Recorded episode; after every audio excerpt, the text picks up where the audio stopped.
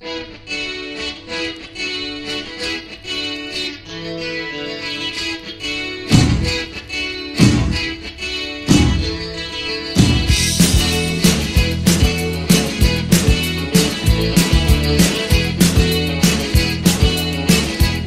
inmensa alegría recibimos hoy en nuestro canal a un gran guitarrista de la escena de nuestro rock nacional. Protagonista principal y responsable de un inmenso aporte artístico y creativo en diferentes formaciones fundamentales en nuestra música a partir de comienzos de los años 80. Supo estar sobradamente a la altura de las circunstancias al momento de ocupar el lugar que dejaba en fricción nada más y nada menos que nuestro eterno Gustavo Cerati. Entre otros proyectos, acompañó por más de 25 años a un ícono de nuestro rock, Miguel Mateos, y recientemente, en forma absolutamente merecida y producto de su talento y esfuerzo, fue elegido para formar parte del monumental proyecto de la gira Gracias Totales de Soda Stereo. Es un honor presentarles como entrevistado de hoy al señor Rolly Ureta.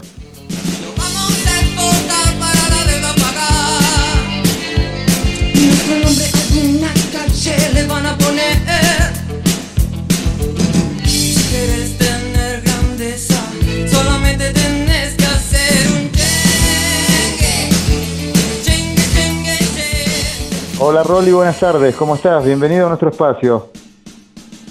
Hola Mauricio, ¿cómo estás? Todo muy bien, todo muy bien. ¿Cómo están tus cosas por allá? Bien, bien, todo por suerte, todo bien. Este fin de semana, esta semana la pasé acá en la costa, que tengo una casa de la costa que la verdad que la extrañaba porque no había podido venir en, desde, desde febrero en realidad. Así que la he pasado linda. Bueno, sí, volver de a poquito a, la normalidad y bueno, con los recaudos del caso, pero bueno, ir retomando de una vez por todas nuestra vida normal, ¿no? Sí, por favor, por favor. Bueno, Rolly, la idea es hacer un poquito un repaso, hacer un poco de historia. Me gustaría que nos cuentes, bueno, cómo fueron tus comienzos con, con el instrumento, con la guitarra, quiénes fueron en su momento tus mentores y, y bueno, tus, este, referentes como para inspirarte y elegir la guitarra como tu instrumento para toda tu vida, ¿no? Mira, esto fue cuando yo era chico, digamos, ocho años.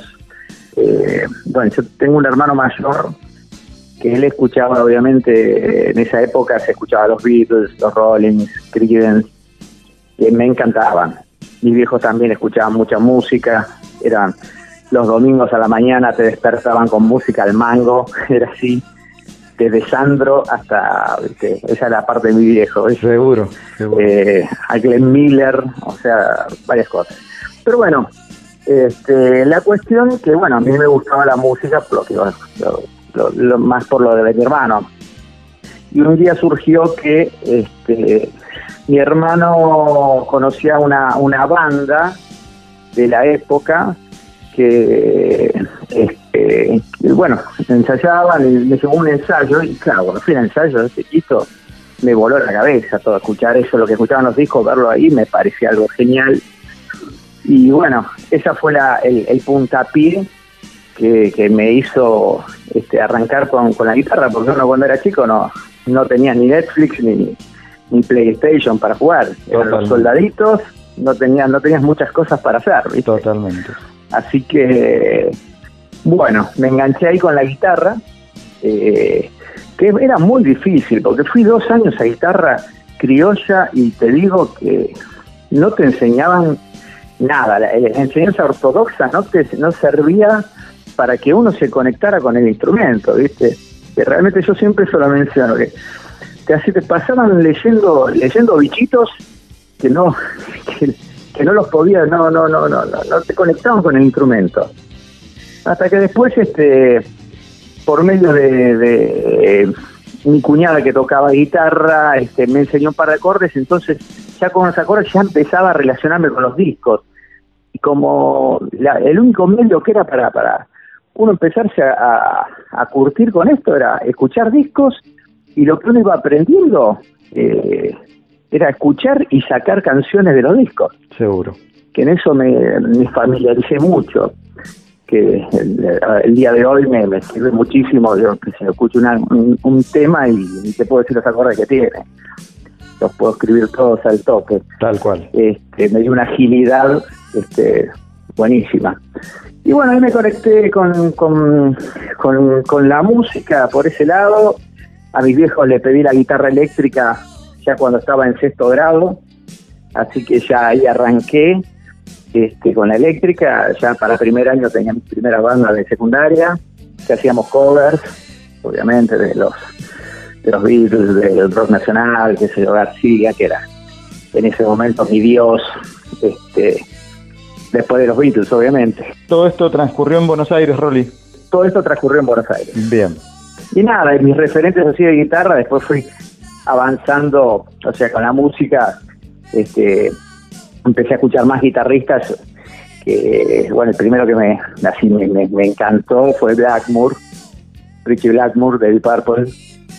Después que seguí con 10 porque tuve toda esa carrera progresiva escuchar a Steve Howe, este, hasta que después llegó Van Halen y ya ahí no quedó nada.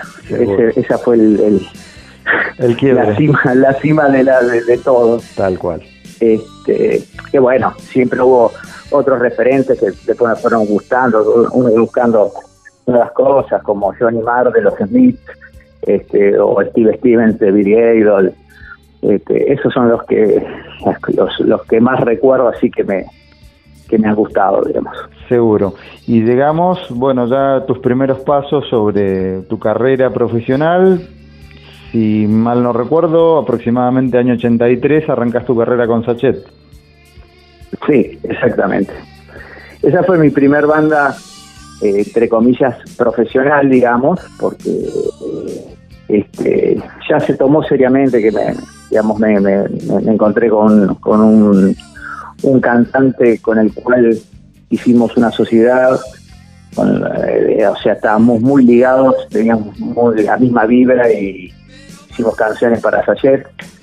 Y, fue la primera banda, así que estar tocando en un pub, eh, pues nacimos con el pub aparte. En el 83 empezaron a estar los pubs y eran este, donde empezamos a salir un poco a la calle. Y un día bajando del, de un escenario, estaba ahí un agente de Polygram este, que nos dijeron que el otro día fuéramos a, a su oficina porque querían grabarnos y ahí hicimos nuestro primer disco en el año fines del 84 por ahí. Eso fue mi comienzo profesional. Nosotros, yo transcurrió mi adolescencia, infancia, adolescencia en San Rafael, una ciudad de Mendoza, al sur de Mendoza, tal vez la conozcas. Sí, la conozco, sí, fui varias veces a tocar con Miguel ahí. Seguro. Y, en uno de esos shows, seguramente en un polideportivo allá, bueno, un lugar cerrado, un evento, eh, un lugar para eventos bastante grande, yo los vi con Miguel. Eh, estamos hablando año 87, 88 aproximadamente tiene que haber sido, así que probablemente hayas estado en ese show. Y seguíamos mucho a, a, a Sayet por esos momentos.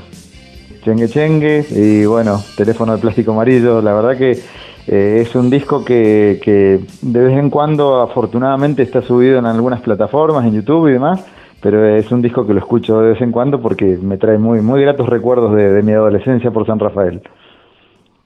Buenísimo, me alegra, me alegra porque la música es eso, lo que conecta tiempo y espacio de alguna época, de alguien, ¿viste? eso es lo, lo, maravilloso de la música.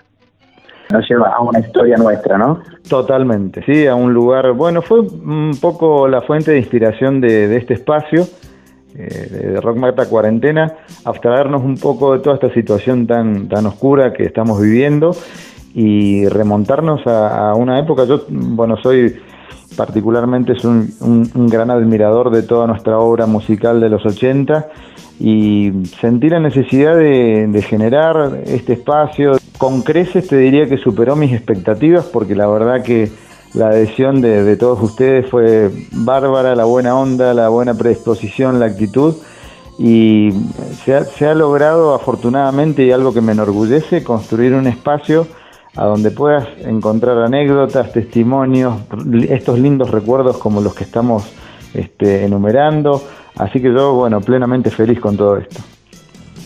Buenísimo, buenísimo. Sí, a mí me encanta. La, verdad que me encanta también este tu, tu movida.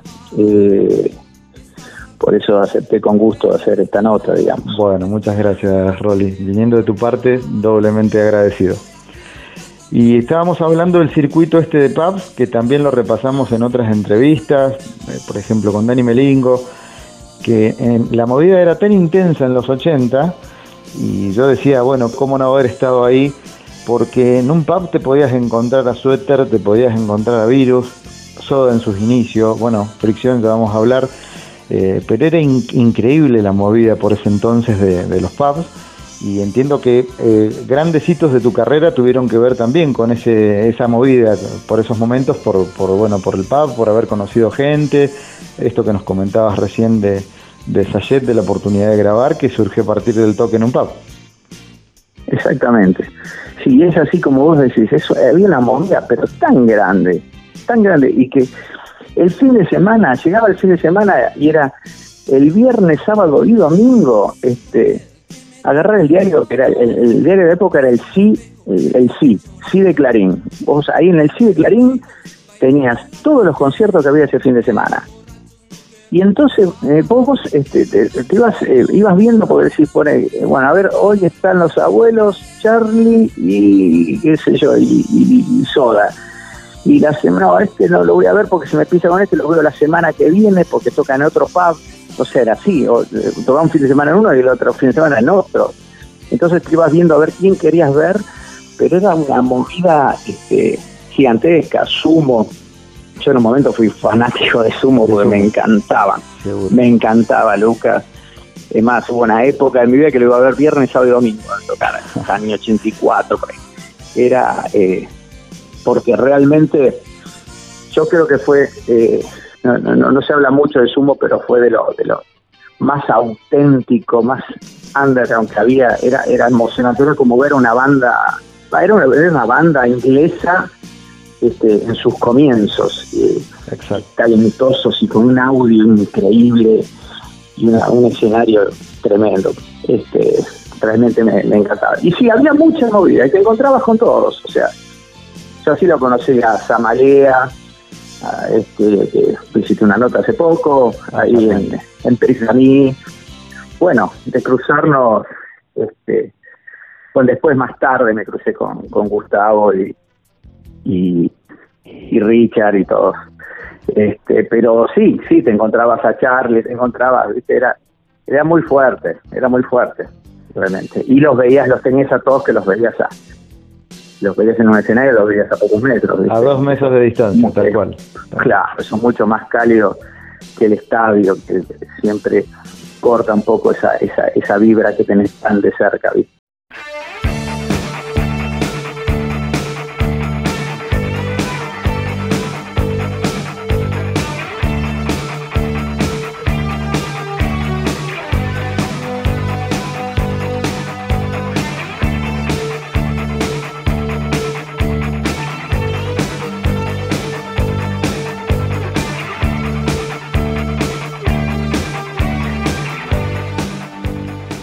Y estabas, por lo que tengo entendido, em, tocando con Sayet en uno de los, de los pubs de, de, esa, de ese momento, que era Prix Mí, y en esa instancia se dio la oportunidad de conocerlo a Richard y a Fernando. Sí, sí. Mira, vos sabés que surgió que eh, previamente eh, uno de esos shows que fui a ver, me acuerdo que había ido, ir a ver a Clap Estaba Frenkel y estaba, bueno, la base era Cristian Basso y Zamalea. Uno de los primeros proyectos de Fernando, correcto. Sí, sí. Claro. Y este y estaba, habíamos ido con el, cantante Sayet, que éramos, viste, lo, íbamos a, nos pasamos viendo shows, viste. Lo que lo que fuera todos los fines de semana salíamos al pub a, tomar y a, viste, y a, y a ver shows, y a ver música, y a ver y escuchar música. Este bueno, y me acuerdo que estaba, vimos a Clap y dijimos, wow, esta base parece Durán Durán, este, estaría buenísimo para que tocaran con nosotros, por Samalé, por Vaso. Exacto. Este, y, y nada, eh, quedó ahí y meses, meses después, eh, yo bajo de un show de Sayet y estaba Fernando, estaba, en realidad estaba todo fricción de ese momento. Estaba Richard, estaba Fernando, estaba Cristian Basso y Gustavo. Este, y que realmente habían ido a verme porque ya este, Gustavo le estaba empezando a ir muy bien con Soda y, no podía seguir los dos proyectos, así que eh, decidieron después de que grabó el primer disco, eh, Richard como quería seguir, de a ver qué reemplazo podía poner para, para Gustavo y bueno.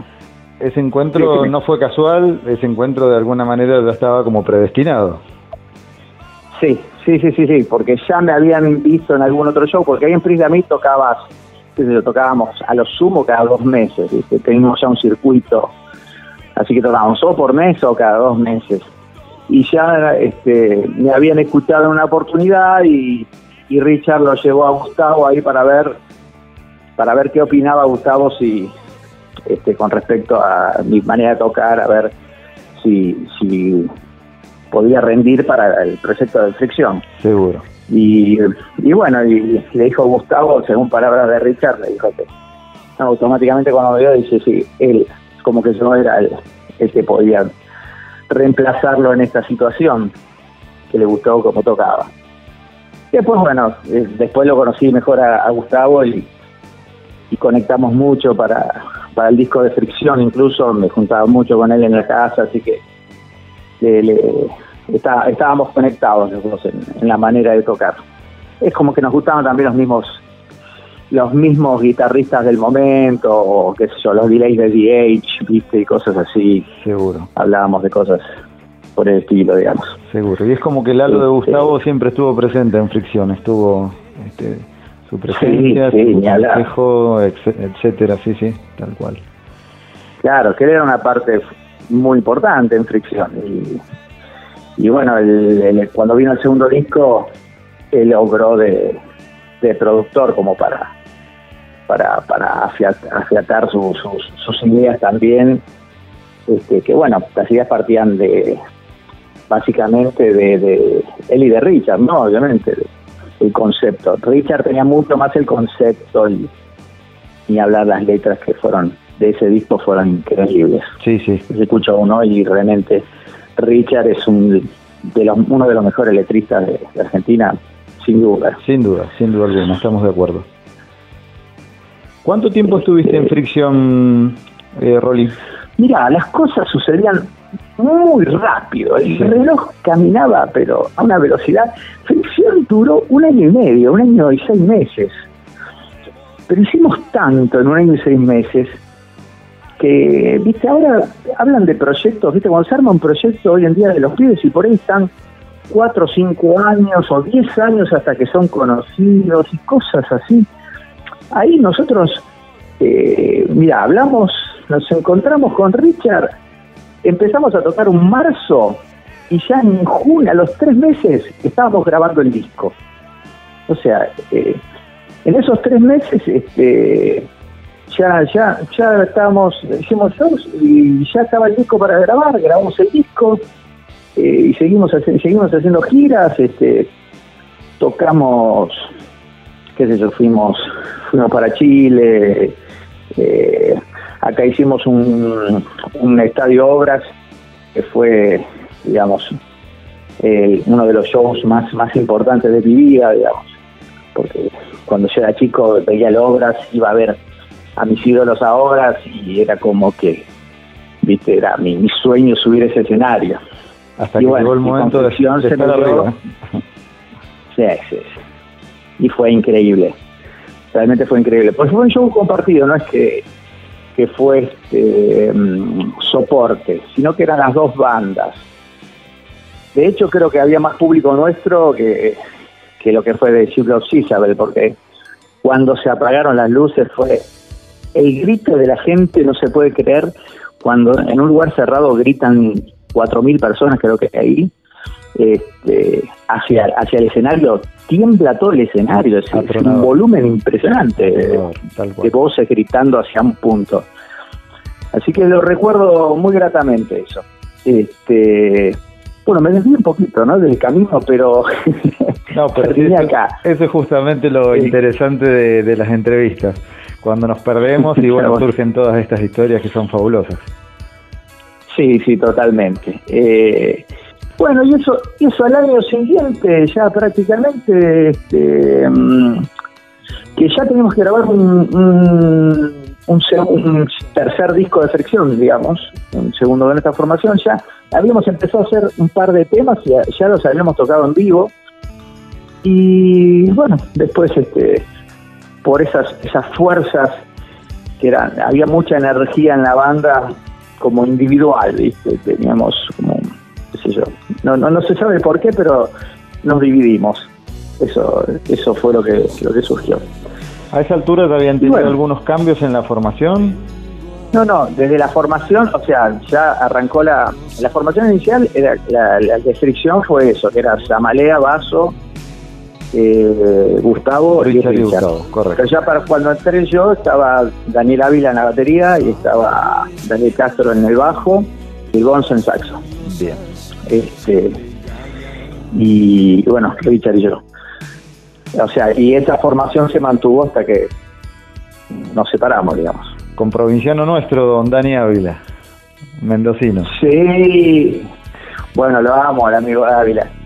Este, y siempre quedamos ahí extrañando como volver a, a, hacer algún show de fricción. Seguro, seguro. Este, que en algún momento, en algún momento se dará, se cruzarán, se, se alinearán los planetas y podemos estar todos Sí, ya se hizo mendocino, pero no era mendocino, ¿eh? lo, lo, lo, compraron, te fue un pase.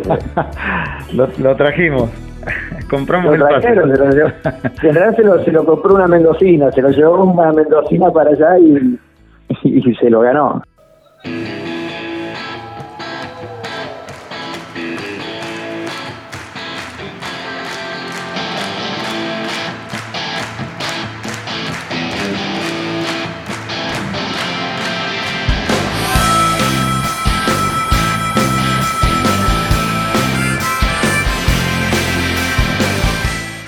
Y llega, eh, bueno, un hito en tu carrera que es, este, bueno, tu el inicio de tu trayectoria junto a Miguel, que entiendo que se dio con ciertas similitudes al ingreso, bueno, de un gran amigo eh, y un viejo conocido tuyo, Ariel Pozo, eh, también producto de una selección de, de Miguel. Sí, eso fue, este, bueno, te cuento que de Miguel yo también, en, los 83 por ahí, yo también fui bastante fana de Miguel, o sea, cuando hizo el disco Huevos, este, era como, era, fue buenísimo, o sea, eh, y era de esos tipos que también lo tenías como que lo veías en, una estrella que la veías en el escenario, ¿viste? A él no se lo veía en la noche, él no, no, no era un tipo que andaba por la noche sino que lo veías en el escenario, era más un rockstar en ese momento. Va siempre fue y no ha dejado de serlo. Este, así que cuando surgió, en el año 93, surgió el que él vuelve de Estados Unidos, que había ido, se había ido en el 86 a vivir, este, y vuelve para formar una banda acá, como no, no conocía nuevos músicos, decidió hacer una audición y bueno, en esa audición en realidad se presentaron este, la, mayoría de los guitarristas, porque había como 25 guitarristas de incluso de bandas que estaban tocando en ese momento, como de Patricia Sosa y de, otros, pero o sea, tocar con Miguel representaba que podías ir a tocar afuera, a girar por el exterior, que no, no eran viables con, con otros artistas. Y él sí tenía ese circuito de Estados Unidos, de México, de Colombia, de, de, toda Latinoamérica. Bueno, y el asunto fue que me enteré y bueno, me presenté este, a esa audición y quedé. En realidad te, corrijo una pequeña cosita, en esa audición no, no, fue Ariel, Ariel fue, fue eh, un año después, en esa Exacto. Claro. Sí, sí, Entró Silvio Furmaski ahí, junto conmigo. Exacto. Este, y también Sebastián Culiari, un bajista increíble. Este, y bueno, esa, esa formación fue muy buena y ahí empezamos a, a girar ¿no? Lo que, lo que soñábamos era, bueno, ese era uno de mis sueños cumplidos, que era eh, salir a, tocar afuera, ¿viste? O sea, hacia México, a Estados Unidos. Cuando fui la primera vez a Estados Unidos, yo no podía creer. O sea, tocar en, en, la, en la tierra, digamos, que estaba siempre avanzada, tanto Estados Unidos como, como Inglaterra, que por, supuesto a mí yo soy más de los, de los ingleses a, nivel música, pero bueno, ir a tocar allá era como, era importantísimo para nosotros en ese momento. Así que bueno, se me cumplió ese deseo. Cumplir el sueño, cumplir el sueño. ¿Estuviste cuánto tiempo con Miguel? Entiendo que más de 20 años. Sí, 26 años. 26 años, toda una vida. 26 años. Hasta noviembre, hasta noviembre que estuve, este, fueron 26 años. Que mm, no, no, no, cierro, no se cierra el ciclo en realidad. Seguro. Yo creo que en algún momento, estoy seguro, porque este, que vamos, vamos a juntarnos a tocar. Este, cuando, bueno, fueron varias olas ahora que han pasado, esto, esto de esto de la pandemia está viendo viéndose cómo se corrigen las cosas, ¿no? Seguro, seguro. Cómo se da el futuro. Como volvemos, afortunadamente hay ciertos indicios de que, bueno, estaríamos volviendo. De hecho, acá en Mendoza ya hay una especie de protocolo para la vuelta a los shows. Eh, hubieron inclusive el fin de semana pasado en un teatro de Maipú un show, creo que a mitad de capacidad de sala, pero bueno, todo indicaría como que vamos a empezar a, a, retornar con algo de actividad por el bien de toda la industria, ¿no? De sí, y de la humanidad y de, de la sociedad. Exactamente. La sociedad no puede, o sea, creo que esto trajo más problemas, bueno, trajo problemas económicos y sociales totales, el hecho de que un cambio de vida, el encierro y no poder hacer, no, no gozar uno de las libertades que gozaba siempre. Pero bueno, ya, ya volverán, ya volverán, seguro, porque la gente empuja para ese lado. Sí, sí, sí, yo creo que todo ese cúmulo de optimismo y de necesidad y de, de ganas de la gente debería redundar en que todo esto pase pronto. Esperemos que, Dios nos ayude a salir pronto de todo esto, tal cual. Bueno, me imagino que en tu carrera haber acompañado 26 años a Miguel, bueno, debe ser para vos algo sumamente reconfortante. Eh, Ariel nos contaba de tocar en lugares, por ejemplo, lugares del interior del interior de México, eh, Estados Unidos, toda la comunidad latina de Estados Unidos, increíble la, la llegada que tiene Miguel que tiene y tendrá Miguel en todo ese mercado, ¿no? Totalmente, y, en la Argentina no está tan valorado, se lo comentaba a gente que me hizo la nota, una nota en la Rock and Pop la semana pasada, este que no se sabe por qué no está tan valorado Miguel a nivel del rock nacional, que es realmente es pero enorme lo que lo que hace, lo que hizo y lo que hará. Este, y la llegada acá nadie sabe la, llegada que tiene y tiene una llegada impresionante. Hemos hecho, así como te, con Ariel, viste, imagínate, fuimos compañeros de cuarto durante todos estos años, así que compañeros de ir a, a, las casas de música a comprar todo dos. Al salir el equipo uno, bueno, dame dos. A ver ese pedal así, dame dos y no sé, hacer la gira, ¿viste? Y probar la cosa, no, che, ¿qué te parece? No, y esto no suena, no, íbamos y lo devolvíamos en otro, porque tenías, tenías esa cosa que vos comprabas, iniciamos la gira en San Francisco, y comprábamos, entrábamos y comprábamos guitarras pedaleras, ¿viste? Todo lo que salió nuevo, lo comprábamos.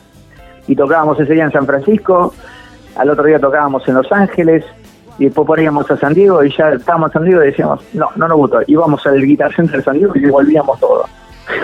Increíble. Habíamos tocado y lo devolvías, si lo mantenés obviamente en perfecto estado. En buen estado, correcto. Entonces con eso probábamos de todo, todo buenísimo, nos quedábamos con las cosas ejemplares. Este, y bueno, hemos hecho, sí, hemos hecho unas giras, pero cosas memorables como tocar en un House of Blues de New Orleans, que era un pero una cosa de increíble, este, o el de Chicago, o cosas chicas como hace, hace el año pasado, pero el año que hicimos una gira por California y tocar en lugares chicos como ciudades chicas como Santa Cruz, que es donde se, se crearon las, las tablas de ahí, ahí arrancó el surf y el este, ¿viste? lugares que no, no toca ningún argentino clásico normal no ha ido nadie esos, esos pueblitos y cosas así desde eso hasta cosas grandes no como tocar ya te digo House of Blues de Chicago es un lugar enorme pues House of Blues de Los Ángeles que ahora no está más lamentablemente en un lugar que tocaba qué sé yo, yo he visto a la Tendency, este, ha tocado hasta los Rollins, y lo tiraron abajo para hacer una preedificación. Pero bueno, y esas son las cosas también que me quedan así memorables de que bueno, esas cosas las lograba Miguel.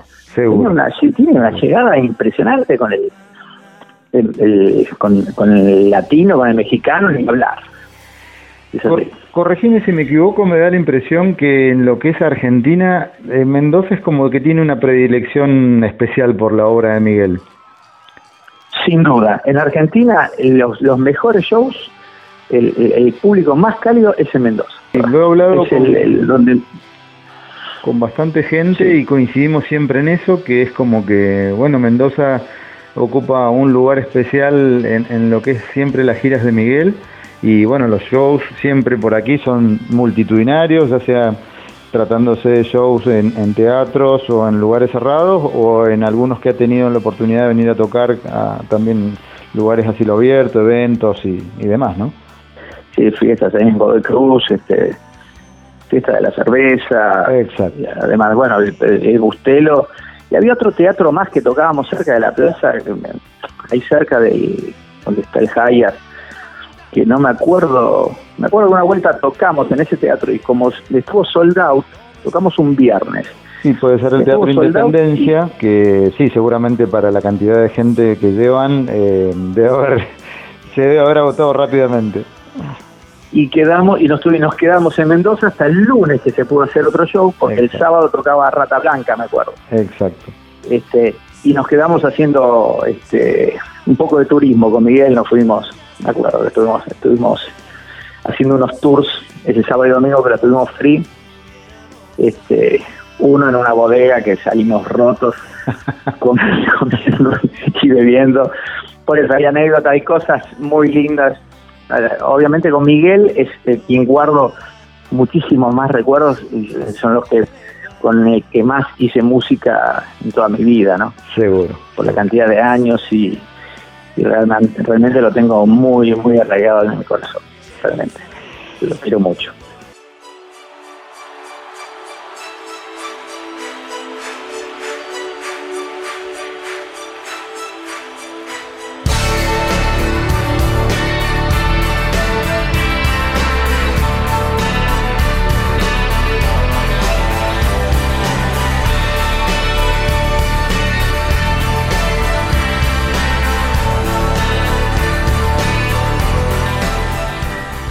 Llega este, una enorme oportunidad hace poquito tiempo, eh, bueno, con, una corta pero explosiva gira, gracias totales.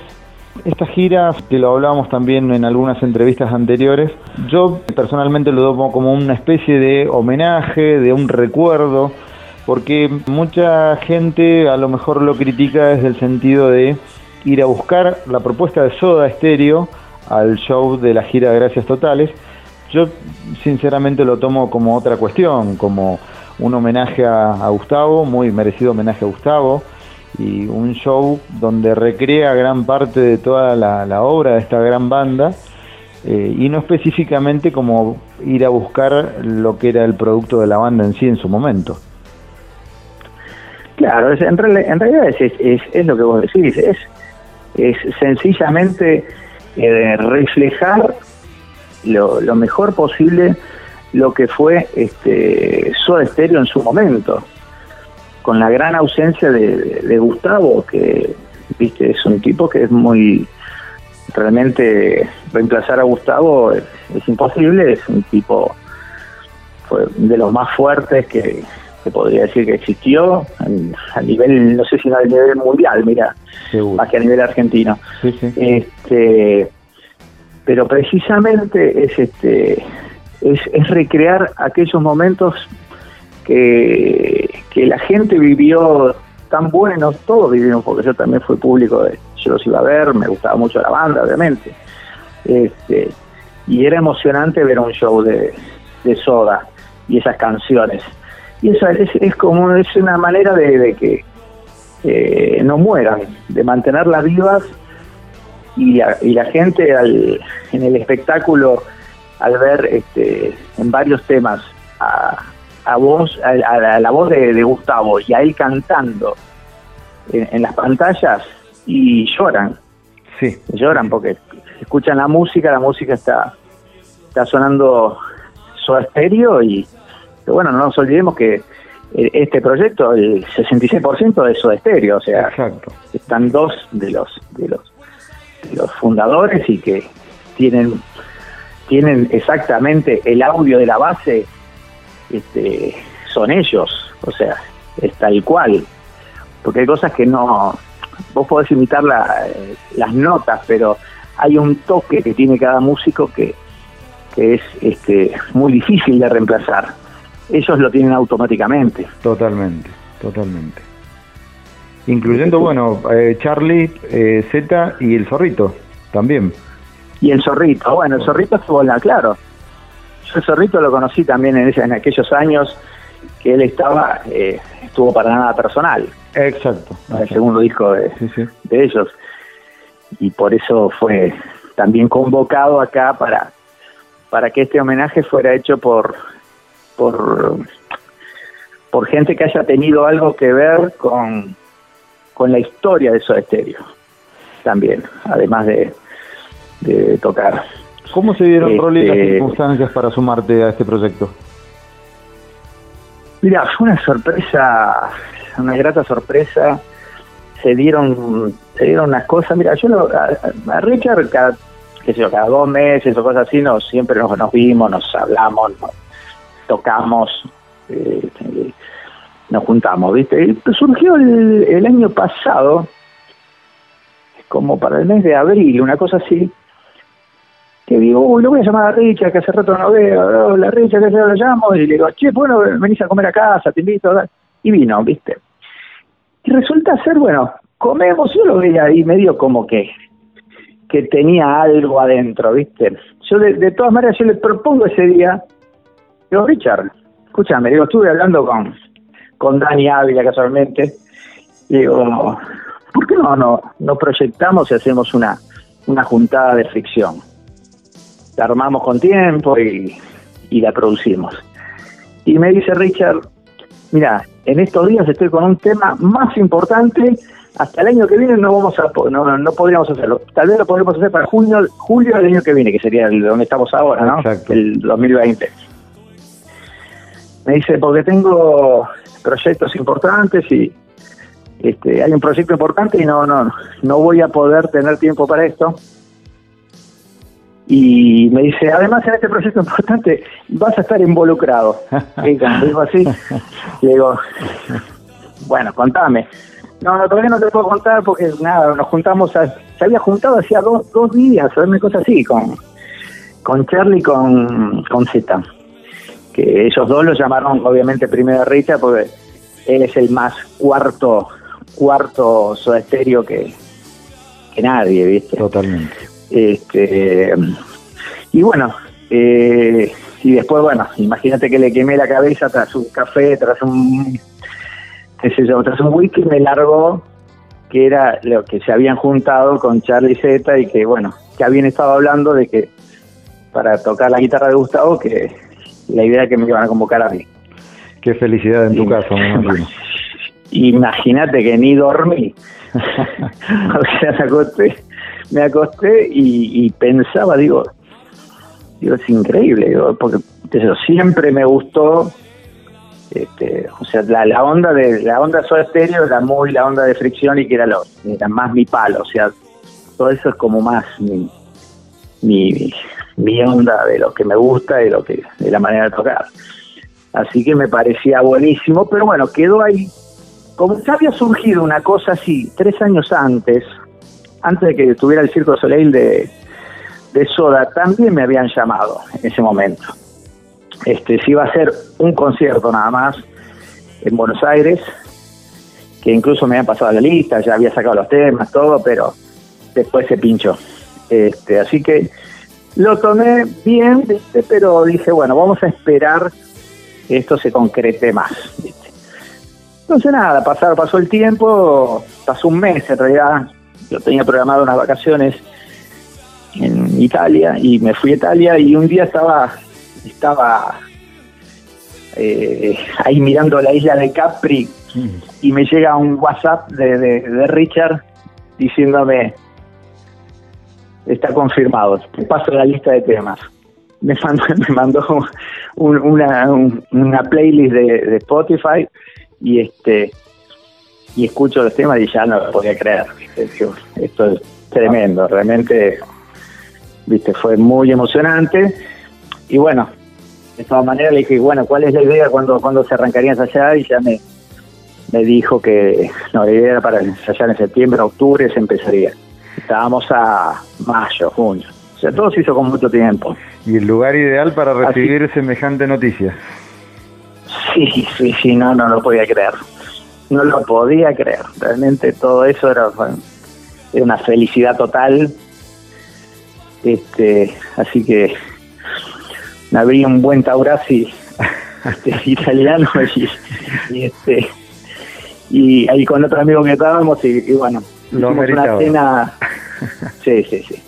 Así que bueno, esas fueron las noticias iniciales. Estaba escuchando que, mm, bueno, probablemente pese a la incertidumbre de esto, pero de momento de retomar la gira, eh, es como que las, las, fechas han sido prorrogadas e inclusive han surgido nuevas nuevas fechas para los shows. Sí, sí, sí, sí. Las, las fechas que estaban se pasaron, eh, están prácticamente a un año después, pero más o menos están en los mismos meses. O sea, corrido el calendario un poco con los días, pero pero están muy muy parecidas a lo que era las giras del 2020. Vamos a arrancar de donde teníamos que haber seguido, que era Buenos Aires. Exacto, sí, sí, sí. Estaban próximos inclusive unos amigos que viajaban para el show. Eh, estaban ahí en la duda y hablábamos esas semanas anteriores si viajaban, si no viajaban y bueno, finalmente se terminó cancelando. Pero mm, sí, yo tendré que ver si es Santiago de Chile o Buenos Aires, pero bueno, desde ya que no me lo quiero perder. No, van a estar, es, es realmente el show es, es muy bueno, la producción es enorme, realmente es enorme, no, acá no se escatiman nada, o sea, todo hecho a lo, mejor que hay en la tecnología actual, a nivel todo, pantallas, escenario, luces, sonido, eh, la parte técnica, o sea, ha viajado con nosotros gente de Canadá, gente de, este Inglaterra, o sea, eh, o sea, en la parte técnica, o sea, está hecho todo, todo muy a lo grande y, y bueno, se ve reflejado, eso hace que se transmita la emoción desde el escenario a, la gente, ¿no? Sí, totalmente. El show es imperdible, no tiene contra, no, no le busquemos este cosa porque nadie lo hace con ningún ningún sentido de al contrario acá no, no es eh, bueno, el, tema de, o sea, lo que se prioriza es eh, el, amor a esto y no se escatiman gastos, no es para quedarse ni un mango más ni un mango menos, es, es todo que se refleje en la en el espectáculo en realidad. Sí, creo que la, la, mejor alternativa es ponerse en modo disfrute y ir y disfrutar de, semejante producción y de bueno de tremendo homenaje de la participación de, todos los grandes artistas que van pasando también que bueno es increíble la convocatoria.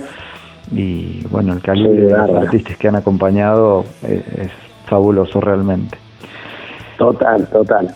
Gente encantadora he conocido gente muy muy muy muy muy buena muy encantadora este talentosos este y eh, realmente no, por eso eso eso es el show es no, es imperdible, es algo histórico que para mí este, tienen que tratar de evitar perdérselo y espero que se pueda hacer eh, porque no, sé cómo será el tema este del, protocolo para este caso porque como encaramos el primer, los primeros shows en, en la cancha de polo que son dos shows pero eh, digamos estaban estimados para mucha gente en el campo, o sea,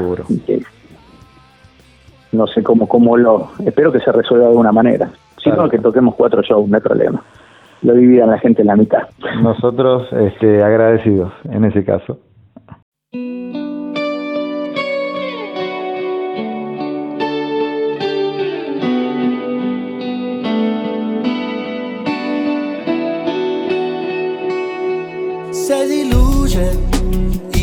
Otra vez y se diluye.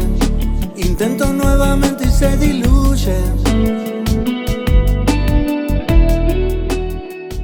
Rolly, ¿cómo has estado mm, atravesando y de qué, de qué manera, eh, bueno, has estado sorteando toda esta situación tan, tan compleja de, la cuarentena? ¿Estás abocado a algún tipo de proyecto transversal o paralelo a, la gira de Gracias Totales?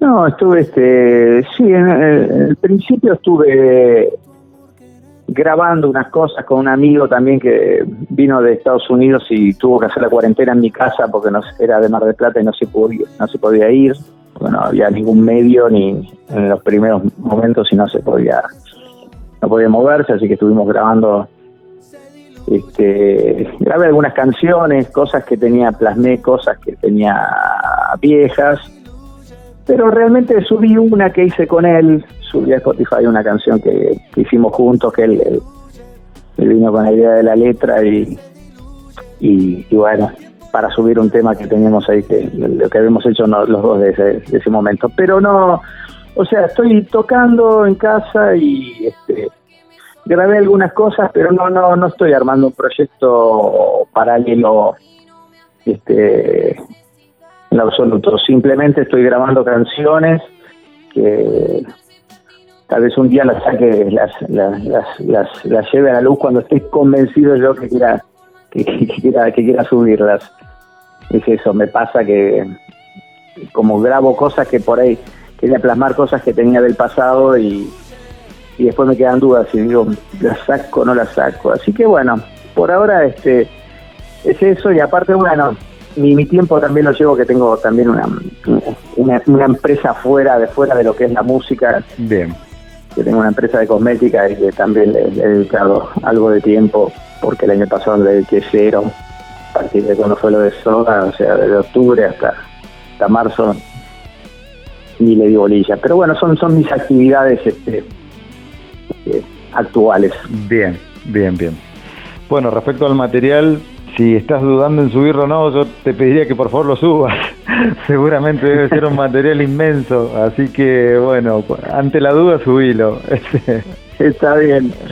Lo voy a tener, lo voy a tener en cuenta, lo voy a tener en cuenta. Por ahora, mira, el otro día me puse a agarrar la lista de casualmente abrí igual el multitrack que tengo de con la digamos con todas las canciones de Soda.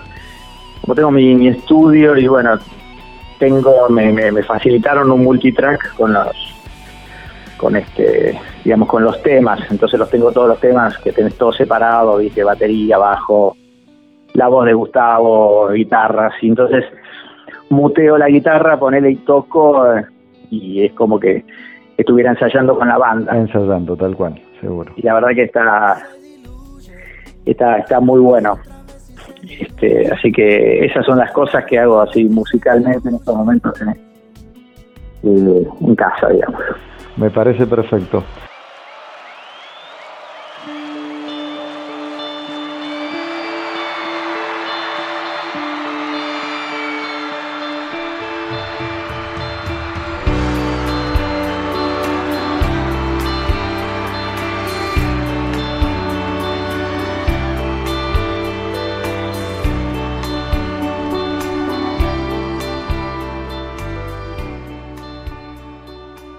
De nuestra parte, Rolly, darte las gracias por haberte sumado, por bueno tantas lindas historias que nos has compartido, eh, por tan buena predisposición que tuviste en todo momento. Mm, te pediría por último una reflexión final, eh, un saludo para nuestro espacio Rock Mata Cuarentena. Y bueno, estos contenidos también nosotros los retransmitimos en un programa de un FM de San Rafael, justamente, San Rafael Mendoza, que se llama Los Chamulladores. Bueno, realmente me, este, me gusta mucho lo que estás haciendo, me parece eh, muy sano y, productivo para, para la, mente de la gente que quiere seguir conectada con, con, la música y con un grato momento para escaparle a esta, a esta crisis que estamos padeciendo. Y bueno, desde ya este, el agradecimiento es a vos este, por, por haberme dado el espacio para, para poderte contar estas cosas que, que realmente son partes de mi vida que, me gusta reflejarlas y contárselas al público. Así que esperemos que todo todo se calme, todo se calma, todo se calma, es así. Eh, nos vamos a ir acostumbrando a, esta, a estas nuevas formas y un día va a quedar en la historia que vamos a contar. Eh, viste, cuando nosotros fuimos parte de la, de la pandemia del, del 2020. Fuimos testigos. que va a ser parte de la historia y, y vamos a vamos a volver a brillar todos.